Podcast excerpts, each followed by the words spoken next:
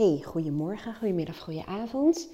Dit keer een podcast over iets wat we ehm, als mens heel makkelijk doen zonder dat we ons daarvan bewust zijn. En dat is dat wij betekenis geven aan zaken die we waarnemen. En met zaken, dat is eigenlijk een beetje een containerbegrip voor uh, mensen, situaties, objecten, noem het maar op. We gaan zelfs zo ver in het toekennen van betekenis, dat dat voor ons ook een soort conclusies en waarheden worden. Nou, ik zal dat even wat verder toelichten, want ons oerbrein is primair geprogrammeerd om ervoor te zorgen dat wij uh, overleven.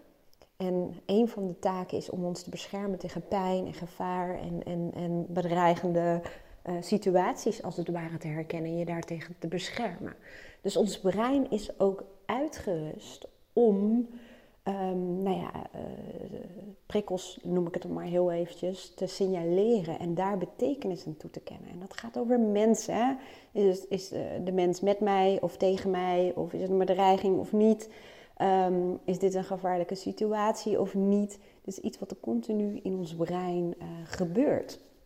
Alleen wat je vaak ziet is dat we um, op basis van onze eigen dieper liggende waarheden eigenlijk perceptie, hoe wij naar de wereld kijken, kennen wij betekenis toe aan dingen. En dat is niet de waarheid. En alleen al omdat je merkt dat wij aan eenzelfde situatie verschillende betekenissen toekennen, sterker nog conclusies trekken over datgene wat we waarnemen. Alleen daaruit kun je al, uh, nou ja, bij wijze van spreken concluderen, ik doe het natuurlijk nu ook, maar dat er niet zoiets bestaat als dat is de waarheid. Heel veel gaat over beleving en over perceptie.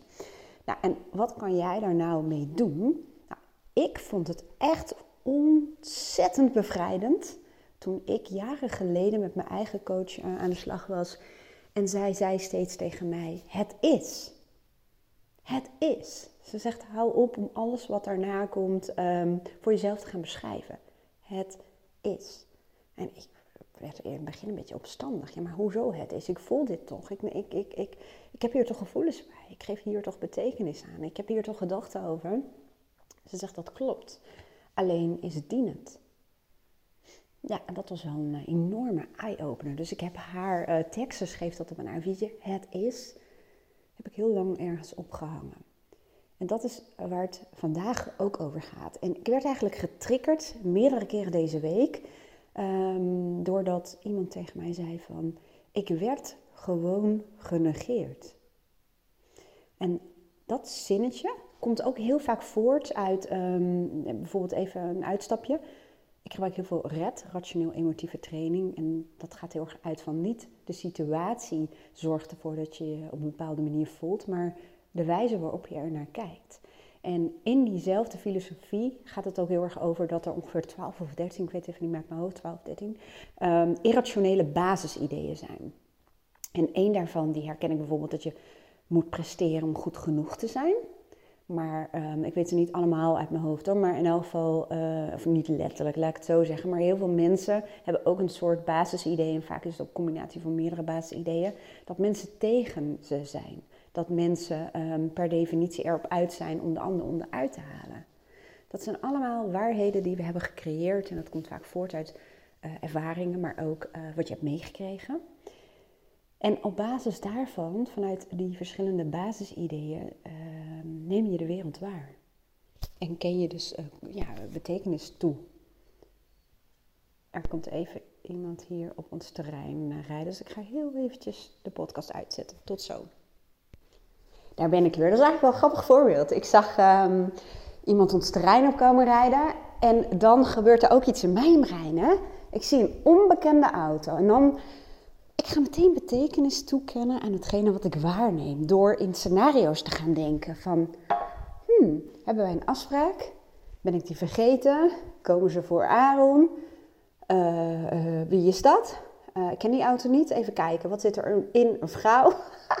dat is eigenlijk exact zo mooi eigenlijk, hè, wat mijn brein op dat moment aan het doen is. Ik ben aan het beoordelen. Ik ben aan het beoordelen. En dat brein doet dat om, ja, als het ware ook uh, ja, te kunnen uitzoeken wat een passende uh, reactie zou kunnen zijn hierop. Nou, deze mevrouw was simpelweg gewoon eentje te vroeg uh, ingereden. Maar dit is wel wat we doen. En even terug naar wat ik hiervoor zei. Hè, van die, dit, we doen dat op basis van ehm, een aantal basisideeën. Ik deed dat net ook. Bij mij ging het zelf zo ver. Uh, dan gebeurde van alles in mijn hoofd. Van ja, um, ik heb allerlei dingen nog te doen. Uh, moet ik hier iets in betekenen? Zo ver gaat dat. Dat is een soort gedachte riedeltje wat gestart wordt en dat kan heel ver gaan. En nogmaals, um, ik wil even terug naar uh, die ene zin die mij triggerde. En er waren meer mensen die dat soort zinnen construeerden, zoals ik werd gewoon genegeerd. En als ik dan bijvoorbeeld doorvraag van uh, waar baseer je dat op en waar blijkt dat dan uit? Ja, dan was het bijvoorbeeld dat, dat, dat er een vraag ergens werd gesteld en niemand reageerde. En je kunt daar betekenis aan toekennen, dus dat mensen jou negeren. Maar je kunt er ook allerlei andere betekenissen aan toekennen. bijvoorbeeld uh, dat je vraag niet goed is begrepen, dat mensen met iets anders bezig zijn, dat nog niemand online is geweest of whatever. Er zijn zoveel mogelijke interpretaties zeg maar, die je kunt toekennen aan hetzelfde voorval. Nou, wat kun jij hier nou mee doen? Hè? Want ik hoop dat het een beetje duidelijk is dat een, uh, een feitelijke gebeurtenis, een feitelijke situatie, voor ons als mens vaak helemaal niet zo feitelijk is. Dat het gaat om um, hoe je er naar kijkt, welke gedachten je erover hebt en welke beleving je erover hebt. Ik kan misschien nog wel één leuk voorbeeld geven. Vorig jaar of het jaar daarvoor liep ik met mijn uh, zusje in de kinderboerderij. Het was voorjaar. Het was hartstikke mooi weer. En toen zei mijn zusje op een gegeven moment, nou dan zullen we wel weer een kutzomer krijgen. En ik dacht, huh, kutzomer? Dus op een gegeven moment zei ik, ja, volgens mij hadden we een hele mooie zomer. Nee, we hadden maar geen mooie zomers, heel veel regen. En ik dacht, nou oké, ik ga naar de KNMI, naar de site en ik ga gewoon eens even kijken naar uh, nou ja, de statistieken. En toen keek ik en toen stond er eigenlijk dat we een hele goede zomer hebben gehad met veel zonuren en weinig regen. Dus ik liet dat zien aan mijn zusje. En uh, nou ja, toen werd ze iets wat geïrriteerd, want uh, voor haar was dat niet zo. Toen dacht ik in één keer, oh ja, dit gaat over beleving. Dus ik zei tegen haar, wat is eigenlijk voor jou de zomer? En toen vertelde ze dat zij drie weken vrij was geweest met kinderen in juli. En dan heeft ze drie weken heel veel regen gehad. Dus haar beleving zat hem op de zomervakantie. Wij gebruikten hetzelfde woord zomer, maar mijn uh, betekenis die ik gaf was eh, de periode waarop officieel de zomer start en officieel de zomer eindigt.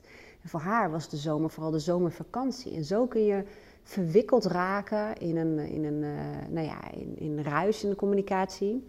Terwijl als je even gaat kijken naar het feit en welke betekenis je daaraan toekent, ja, kom je er weer achter dat wij mensen helemaal niet zo rationeel zijn als dat we denken dat we zijn. En je zult ook merken in het dagelijks leven dat we het de hele dag doen. De hele dag geven we betekenis aan, aan, aan feiten, om het zo te zeggen. Ik merk het nu ook hoor. Ik heb een moedervlekje op mijn rug en um, nou, dat zit dan een beetje bij mijn BH-bandje, dus het kan heel goed zijn dat het daardoor geïrriteerd is. En ik heb de indruk dat het iets veranderd is, maar ik weet het niet zeker. En um, nou ja, dat, de eerste stap die je dan kunt zetten is naar de huisarts gaan, hè, want dat is immers een expert, dus dat heb ik ook gepland. Maar je, ik merk wel dat um, als ik mijn gedachten de vrije loop ga geven, en ik zal even vertellen waardoor dat ook is uh, geactiveerd, dan zou ik heel erg in een, uh, hoe zeg je dat, uh, tunnelvisie kunnen gaan zitten. Door alles op te gaan zoeken wat dat zou kunnen betekenen. En dan kom je ook al heel erg snel uit op huidkanker. Sterker nog, dan kom je uit op, op de meest agressieve vorm van huidkanker, namelijk het melanoom. En het kan natuurlijk dat het zo is. Alleen door heel erg vanuit um, ja, een bepaald gedachtegoed daarnaar te gaan kijken, ga je ook over het algemeen alleen maar oog hebben voor um, ervaringen en informatie die die angst nog meer voeden.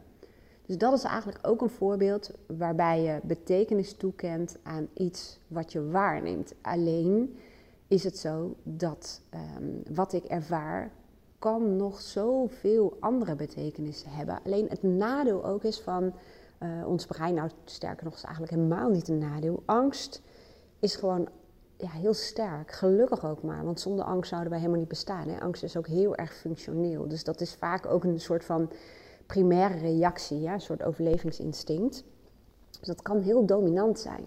Alleen het helpt wel om ehm, ja, jezelf uit te dagen wat genuanceerder te denken. En daarmee bedoel ik simpelweg wat minder absoluut dat dit het is. Of dat dit um, het, ja, moet ik het zeggen, meest aannemelijke scenario is. Het is een scenario. En hoe ik dat vaak in mijn eigen brein een beetje doorbreek, is simpelweg door een zinnetje die ik vaak herhaal. En dat is, dat kan, maar dat hoeft niet. En dat gaat, kun je eigenlijk op alles toepassen. Dus gaat het over die moedervlek. En merk ik dat er een een of ander gedachteproces gestart wordt en doorgaat over, oh jee, straks is het een melanoom. Dan kan ik mezelf terugfluiten door te zeggen, dat kan, maar dat hoeft niet. Er zijn nog heel veel andere mogelijke scenario's. En dat is ook wat genuanceerder denken. Dus dat je wat minder absoluut maakt. Als iemand niet reageert en, en iemand denkt, ja zie, die negeert mij. dat kan, maar dat hoeft niet. Er zijn nog heel veel andere scenario's mogelijk. Ik gebruik ook heel vaak voice dialogue, dus verschillende persoonlijkheidskanten hierbij. Want um, simpelweg kun je ook switchen van perspectief. Want je beredeneert het vaak van één kant vanuit bijvoorbeeld uh, angst, hè, als je even naar mij kijkt. Maar ik kan ook de situatie vanuit vertrouwen gaan bekijken. Of vanuit um, nuchterheid. Of vanuit uh, feitelijkheid of wat dan ook. Je hebt verschillende kanten in jou. En je ziet vaak dat in bepaalde situaties bepaalde delen heel primair zijn. Heel, heel duidelijk naar voren komen. Maar het kan echt heel erg helpen in het kader van genuanceerd denken. Om ook andere uh, kanten van jezelf te betrekken. En bij wijze van spreken jezelf uit te dagen om vanuit verschillende invalshoeken er naar te kijken. Dus dan leg je het zwaartepunt, uh, ja, dat verdeel je om het zo te zeggen. Dus dat kan echt enorm helpen. Net als dat iemand zegt, ja, iemand reageert niet, hè? die negeert mij. Maar je kunt ook denken, uh, ja, dat kan, maar dat hoeft niet. Misschien is er bij diegene wel een, weet ik veel, iets wat, wat zijn of haar aandacht vraagt. Of misschien um, heeft hij het gelezen en was hij van plan om te reageren, maar is er iets tussen gekomen. Of nou ja, whatever. Er zijn zoveel mogelijke scenario's. En heel vaak zijn het ook scenario's die je bedenkt. En vaak is het dan toch weer heel wat anders. En tot slot zei ik, ik zei net ook van, uh, ik zal vertellen waarom ik misschien nu in de eerste instantie meer vanuit angst uh, redeneerde vanuit hè, dat, dat, moedervlekje. Um, ik heb, denk ik twee weken geleden, had ik, ik heb antistollingsmedicijnen. Nou, medicijn, het is eigenlijk een vitamine K-remmer. En dat komt omdat ik twee keer een longembolie heb gehad. Een longembolie, dat is gewoon, ja, dat zijn stolsels in je, in je longen. En vaak komt dat voort uit trombose in bijvoorbeeld je been.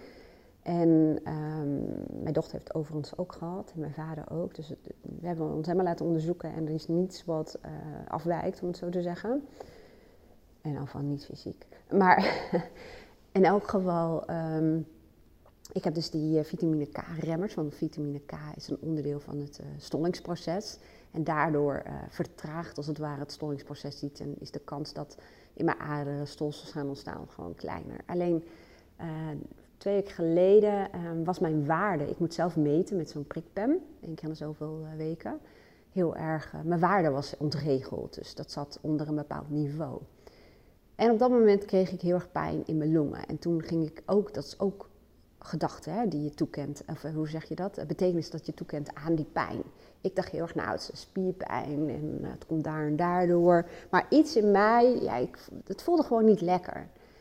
En uh, ik ging ook allerlei oorzaken zoeken van, ja, ik heb verkeerd gelegen, we zijn bezig met de bebouwing en tillen. En, maar toch voelde ergens iets in mijn lichaam niet goed.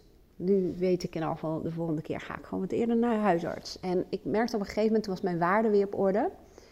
En toen trok het ook vrij snel weg. En dat is meestal met spierpijn wat minder het geval. En ik weet ook dat zoiets, hè, ook dat wat ik voelde, er was iets niet helemaal lekker. Um, dat kan ook zorgen dat je juist meer in je angst terechtkomt. Ik weet ook voordat ik die longembolie heb gehad, had ik ook echt blijkbaar achteraf is dat vrij universeel doodsangsten. Maar niet zozeer in mijn hoofd, maar in mijn lichaam. Je kunt, ja, emoties zijn ook de taal van het lichaam, zeggen ze, maar ik kan het ook moeilijk verwoorden. Maar ik denk dat twee weken geleden dat dat ook een beetje speelde. En je merkt ook, dan activeert dat dus als het ware angst en het besef van kwetsbaarheid en het besef dat uh, nou ja, het leven niet uh, vanzelfsprekend is. Nou, en als je dan bij wijze van spreken ook nog een moedervlek ziet waarvan je denkt, hé, hey, die is veranderd. dan kun je je voorstellen dat angst is al meer geactiveerd. Je bent je al meer bewust van de kwetsbaarheid van het leven. Dat dat ervoor zorgt dat je op dat moment ook ehm, ja, meer een angstige betekenis toekent aan bijvoorbeeld een moedervlek. Want stel dat dat niet was gebeurd, dan had ik er misschien in eerste instantie veel nuchterder naar gekeken. Van oké, ik ga even naar de huisarts kan van alles betekenen. En uh, nou ja, die laat ik beoordelen. En, en, tot die tijd richt ik mijn aandacht op de dingen waar ik wel invloed op heb. Zoiets, hè? Dat is over het algemeen ook wel een, een, eh, een reactie die ik kan hebben. Dus je ziet ook dat um, ja, ervaringen van jezelf, recent of juist uh, vroeger, vroegere ervaringen, heel erg jouw betekenis die je toekent aan, aan bepaalde feiten en waarnemingen kan beïnvloeden. En dat dat ook niet statisch is dat dat ook heel erg afhankelijk is van hoe je in je vel zit. Als je wat vermoeider bent, dan val je ook een beetje terug op, uh, ja, hoe moet ik het zeggen? Uh, soms zelfs op oerangsten. En dan kan het ook zijn dat je wat angstiger bent of uh, wat minder nuchter en helder kan nadenken. Nou, wat kan jij hier nou mee? Ten eerste, ik noemde al een zinnetje, dat als je iets, als je bij jezelf merkt dat je een oordeel over iets hebt hè, of betekenis toekent aan iets. En heel vaak is dat dan ook voor jou de waarheid. Nou, als je dat bij jezelf al waarneemt, dat is de eerste stap en dat is ja, ook niet altijd voor iedereen de makkelijkste stap. Dan kun je een zinnetje zeggen en dat, is, dat kan, maar dat hoeft niet. Er zijn nog zoveel andere scenario's mogelijk. Dat, dat, dat helpt jou een klein beetje om um, ja, ietsjes rationeler te gaan denken, om het zo uh, te zeggen. Iets genuanceerder moet ik eigenlijk zeggen. En op dat moment kan het je gaan helpen om eens te kijken naar de betekenis die je toekent, de gedachten die je over iets hebt en of het werkelijk mhm. waar is. Ik zou zeggen, stel jezelf gewoon ook kritische vragen. Waar baseer ik dit op? Uh, hoe weet ik zeker dat het waar is? Wat is het ergste wat er kan gebeuren? En hoe erg is dat dan? Uh, helpt deze manier van denken mij? Um, hè, bijvoorbeeld om een doel te bereiken. Wat is mijn doel eigenlijk? Dat, het gaat erover dat je ja, uh, kritische vragen stelt over de gedachten die op dat moment voor jou uh, als de waarheid voelen. Nou, er zijn verschillende methodieken die je bij kunnen helpen. En, en een van de methodieken die ik dus veel gebruik is RED, rationeel emotieve uh, training. Er zijn heel veel mogelijkheden. Er is bijvoorbeeld echt een heel fijn, vind ik, boek over. Um, Beren op de weg spinsels in je hoofd. Die staat ook op wendyborst.nl slash boekenlijst wendyborst.nl slash boekenlijst. Maar ook bijvoorbeeld uh, van de serie voor dummies, cognitieve gedragstherapie. Ook daar gaat het heel erg over je gedachten en de betekenis die je toekent. Vind ik ook een heel, ja, ik, ik vind het sowieso over het algemeen wel fijne boeken. Um, je kunt ook een keertje los een sessie uh, bij mij boeken, dat we samen eens gaan kijken naar hoe jij je gedachten construeert en wat uh, jouw basisideeën zijn of je kernopvattingen of overtuigingen. En ik kan je dan ook die methodiek leren. En ik kan je de tools meegeven om in de praktijk te gaan leren jezelf uit te dagen om je gedachten onder de loep te nemen. En dat niet alleen om genuanceerder te gaan denken. Je hoeft niet meteen te gaan omdenken, maar het helpt wel om genuanceerder te denken en uh, ja, vanuit verschillende invalshoeken naar iets te gaan kijken. Dat geeft echt heel veel lucht. En dat kan je echt soort van bevrijden uit bepaalde gedachtenloopjes die, uh, nou ja, die soms zelfs heel destructief kunnen worden. Even kijken wat ik hierover nog meer zou kunnen zeggen. Nou, er is sowieso veel te vinden over RED, rationeel emotieve training. Dus als je liever wat googelt en jezelf daarin gaat verdiepen, dan kan dat natuurlijk ook. Ik heb overigens in mijn academy ook een uh, training staan, um, waarin ik je helemaal leer hoe je RED bij jezelf kunt toepassen. Um, die heb ik niet los beschikbaar gesteld nog, maar uh, dat kan ik wel doen. Dus als je zegt, nou dat lijkt mij wel interessant, dan mail of app me even. Dan kan ik hem eventueel eventjes uh, nou ja, publiceren, zodat hij ook gewoon beschikbaar is voor niet-members van de Academy. Nou, dat was het eigenlijk wel. Dus ik, ik, hoop dat je hier weer wat aan had. Als dat zo is, dan uh, leuk als je een reactie of een review achterlaat op bijvoorbeeld Apple uh, Podcast. En uh, het is heel goed mogelijk dat mensen in je omgeving hier misschien ook iets aan kunnen hebben. Dus als je het wil delen, hartstikke leuk als je dat doet. Ik wens je een hele fijne dag en dank je wel voor het luisteren. En heel graag tot de volgende podcast. Doei doei!